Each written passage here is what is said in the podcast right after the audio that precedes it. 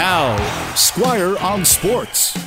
Last summer, the Seattle Seahawks made a deal that they thought would keep them being a contender. They brought in defensive back Jamal Adams from the New York Jets, and in that deal, they gave the Jets two first round draft picks, one in 2021 and one in 2022. It was a high price to pay, but last season it looked like a fairly astute deal. Jamal Adams played well for Seattle, the Seahawks as a team played well, and that first pick was 23rd overall, so not really a great loss. But of course, this year it's completely different. Jamal Adams got hurt. The Seahawks were terrible, and the first round pick they gave to the Jets will likely be a top 10 pick.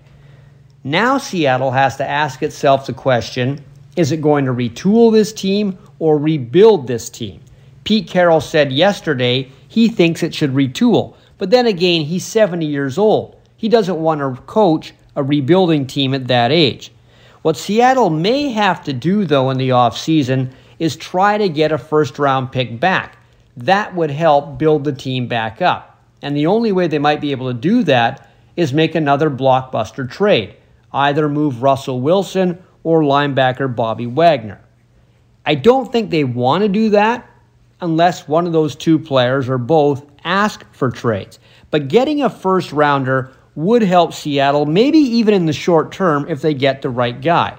But there's one thing about the Seahawks underneath GM John Schneider and head coach Pete Carroll. Most of the good players they've brought in were not first rounders. They've had much better success outside the first round. For example, Bobby Wagner was a second rounder, Russell Wilson a third rounder, so was Tyler Lockett. KJ Wright was a fourth rounder. Richard Sherman and Kam Chancellor were both fifth rounders.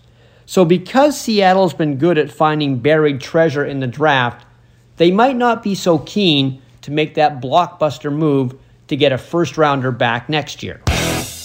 Squire on Sports on 980 CKNW.